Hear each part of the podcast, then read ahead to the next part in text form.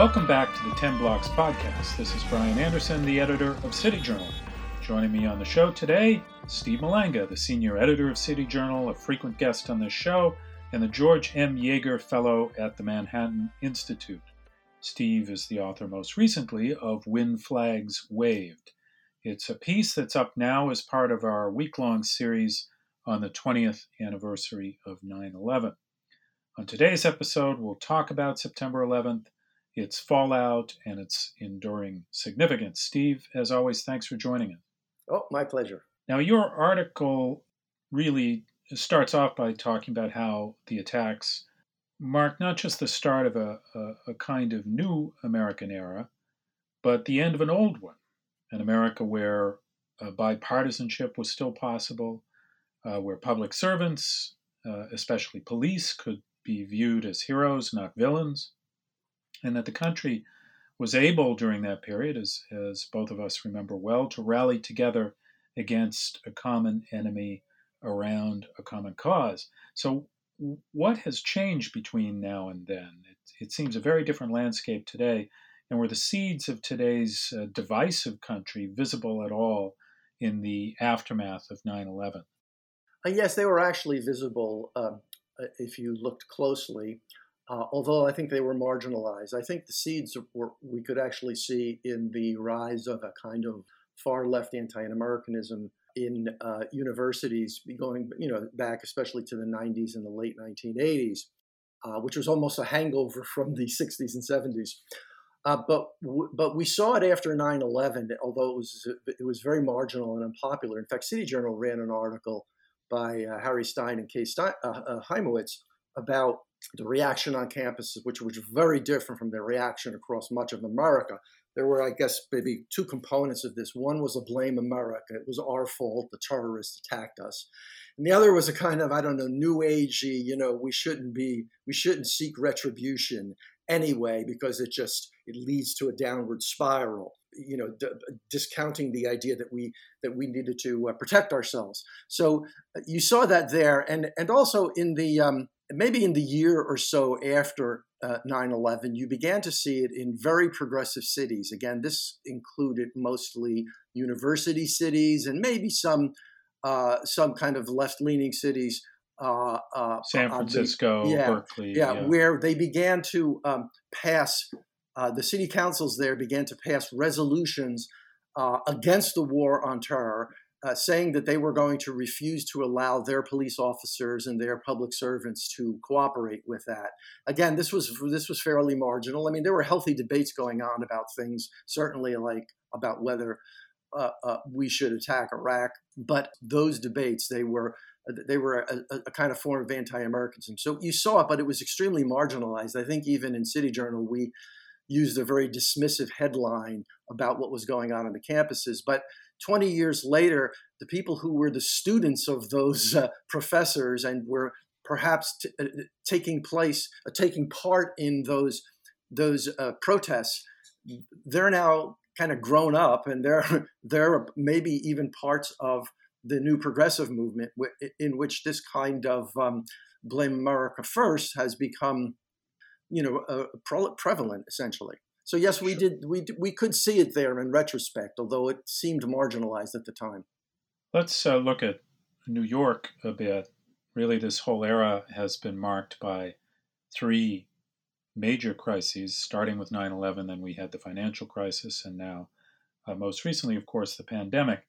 Uh, but how did the 9/11 attacks change the city in your view? Its its infrastructure, the way it went about security, uh, basically the, the character of the city.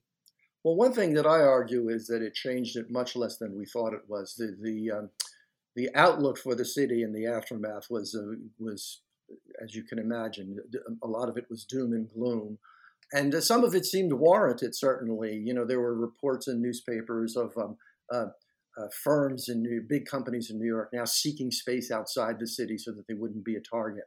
Um, I think there are a couple of things. First of all, one of the biggest changes, uh, uh, which people would perhaps notice, was in the NYPD and the whole the way the city decided to take control of its own security. Um, what people don't many people don't remember unless they've read the 9/11 Commission report or books like The Looming Tower, is that 9/11 was a giant failure of our security apparatus. I know that might sound familiar to people, and it is distressing that 20 years later we've seen something similar in Afghanistan.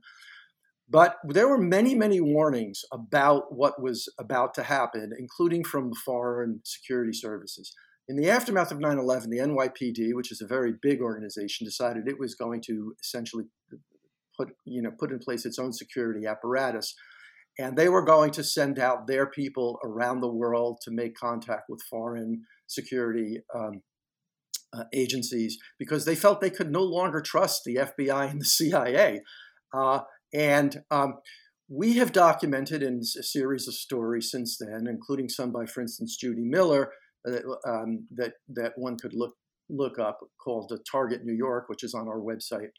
Uh, we have documented the way that the NYPD have foiled a number of budding terrorist attacks. Uh, we that it's been hard to to stop the lone wolves like the the fellow who who drove a truck through Chelsea in Manhattan several years ago. But but but the number of um, terrorist attacks that have been foiled, most people don't understand exactly how many there, uh, plots uh, uh, we've effectively stopped, and, and the NYPD has had a hand in that.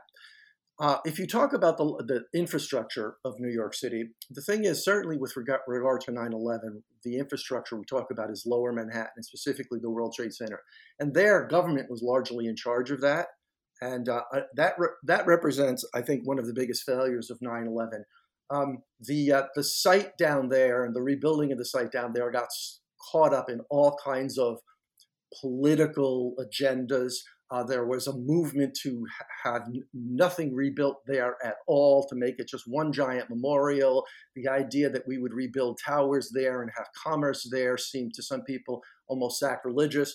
This went on for a very long time uh, until it, it almost reached a sense of paralysis. And ironically, because of that, what we wound up with down there were are a series of you know large office towers again, and and a return to the the idea of Lower Manhattan as a center of commerce. But that almost happened by default because the um, and and the, at significant financial cost, right? Yes, the, yes, the projects right. that uh, the, there was just a, a, insane amount of money that wound up getting spent. Right, right, and well, and and you're referring particularly to the um, to the Path Center there, the the infamous Oculus which uh, was ta- was uh, I mean it's essentially a um, a train station, a subway station, and the original design was for a 500 million dollar station. It actually wound up costing a billion dollars and uh, put drove the Port Authority of New York and New Jersey even further and further into debt, and that was a a large boondoggle. But but beyond that, what happened was that Larry Silverstein, who had been the private developer that was running managing the World Trade Center, continued to push for years and years for uh, to rebuild. And finally, I think just out of a sense of exhaustion, you know, he pushed forward, and we actually wound up with a series of towers. One of the reasons why is because one of the buildings that fell on that day was Seven World Trade Center, which wasn't even part of the footprint that the government controlled there. It was something that Larry himself owned. And because the government didn't control that, he rebuilt that quickly. And that stood almost in stark contrast to what was happening uh, downtown uh, to, to, to, the rest of the site. And so eventually we wound up with something. Uh, but again, this was a kind of classic government failure. Fortunately, again, that was that was the part of New York, the only part of New York that was impacted, if you will, directly by 9 11. The rest of the city, despite all the fears, about how it, you know, it would never recover and uh, it, it, was a target and therefore people wouldn't invest in it. After uh, people got back to work and got back to business, uh, the rest of the city continued the expansion that it had begun in the mid 90s and actually in the last 20 years, up until the point of COVID, uh, was um, grew into a uh, uh, uh, went through a whole new series of growth um, you know, as basically the city just got back to work again. Uh, and mm-hmm. that was something that was outside the purview of government, except to the extent that government, you know, controls or, or, or regulates any kind of private development. And that I think is maybe the most encouraging thing about the aftermath of 9/11. Most of the grim prediction, predictions turned out not to be true. Now, uh, you, you mentioned, of course, is Islamist terrorism uh, in this context. It's it's something we covered extensively in the magazine over the years, but I have to say uh, we've covered it less uh, of late. Um, you know, in the 2000s, with the memory of 9 11 recent, and you had the wars in Iraq and Afghanistan ongoing, uh, it was hard not to think about Islamist terrorism. And then in the last decade, in the 2010s, there were the spate of attacks which we saw uh, by ISIS in, in Europe, or, or at least uh, motivated by ISIS. And that, of course, kept, kept uh, Islamist terrorism uh, in, in our minds as well. But of late, you know, less so. Uh, the, the grandiose talk of a clash of civilizations that we heard so much about after 9 11, uh, you know, we, we, we don't hear as much about that anymore. but we've just seen Afghanistan fall back into the hands of the Taliban after two decades, uh, with a very uh, uh, shambolic retreat on the part of the U.S. Uh, you know, without asking you, Steve, to prognosticate on on this, um, you know, isn't it possible we we may have overcorrected from our earlier focus on on Islamist uh, terrorism, and that now we're we're perhaps not thinking about it enough? Well, let me give you the optimist take on that. The optimistic take is that uh, we succeeded to a very large degree, and certainly for someone who remembers the fears, who remembers walking the streets of Manhattan and wondering what was going to happen next, you know, what was waiting to happen. Um, we succeeded uh, so well that it began to fade from people's memory. And more importantly than that, it's been 20 years. We have a whole generation of people coming forward, living in places like New York, who didn't experience this that's actually a success, and it's a kind of it's a kind of a inevitability. Um, the uh, the analogy that I have, I th- think, is also with the whole defund the police movement right now. It's the same thing that the people behind many of the people behind it, the younger people behind it, uh, have never, never, experienced. Had, yeah, yeah right, the yeah. the social disorder of the um, uh, that we saw in the 70s and the 80s, and uh, uh, uh, so they're they're quick to to to you know offer um, solutions, if you will, to, to current problems that, that might actually make them worse. I think there's a bit of that in, in what you're describing. Um, I, I, in fact, I'll give you an anecdote that I remember uh, after 9 11, uh, George Bush, as president, walked into a meeting of military leaders and, uh, and intelligence people, and he said, he said, eventually the American people are, are going to forget about this. They're going to move on. It's up to us not to forget. The most distressing thing is, unfortunately, I do think our leaders have forgotten. What we have seen in, in Afghanistan is an example of how, rather than reforming uh, our security apparatus, you know, rather than you know understanding where the focus needs to be, we have we have forfeited that over the last 20 years, and getting that back is hard. Sure. Um, you know, to to come back to this specific piece you, have written When Flags Waved and the question of patriotism. Uh, you know, how might we again foster the kind of uh, common cause that uh, was flourishing in the weeks and, and really months after the attacks? Um, you know, we don't want to bank on a disaster or hope for a disaster to, to bring us together again. That would be quite perverse. So, you know, is there a way to cultivate this spirit uh, this this shared sense of purpose again in America, which, as we noted earlier, is is very divided these days. Well, you know, first of all, you are absolutely right that it does seem perverse, and it's not only in our era, and it wasn't certainly not, it not wasn't only after 9/11 that essentially it's when things look bleakest that people actually are most willing to seek reform. Uh, and uh, that almost seems inevitable. You know, there's this phrase that actually goes back to John Adams, which is the worse the better. He, uh, right before the American Revolution, in a letter, he, he was actually telling people, um, you know, it, the worse things seem, the better our odds are of, of creating something new out of this.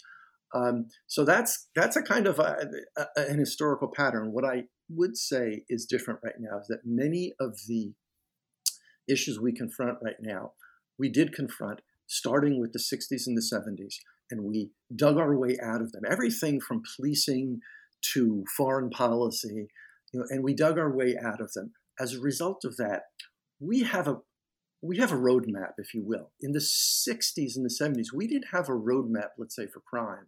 But we and they made a lot of mistakes as a result. But we have roadmaps now, and it's up to those of us who've written about and talked about and understand those roadmaps to keep emphasizing them. And I think we're already seeing, if you think of some of the things that are going on, let's say, for instance, something that City Journal is very close to the reaction against critical race theory. I think we are seeing around America people are understanding what some of this kind of far left progressivism that we're confronting actually amounts to and they're they're willing to stand up and say this is not what we bargained for and um, and, and so I think that that the best opportunity right now is that much of a lot of what ails us is part of something that uh, we understand the solutions to because we've seen them already. And I think we need to continue to emphasize, you know, uh, how we get how we have uh, changed and saved ourselves before, um, and uh, and and that there is a kind of that there is a roadmap out there. So I think that'll be crucial for the next coming years. Thanks very much, Steve. Uh, this piece that he has just written, it's part of our week-long series uh, on 9/11. It's called "When Flags Waved." Uh, you can find that and uh, Steve's other work on the City Journal website. We'll link to his author page in the description. You can also find City Journal on Twitter at City Journal and on Instagram at City Journal underscore MI.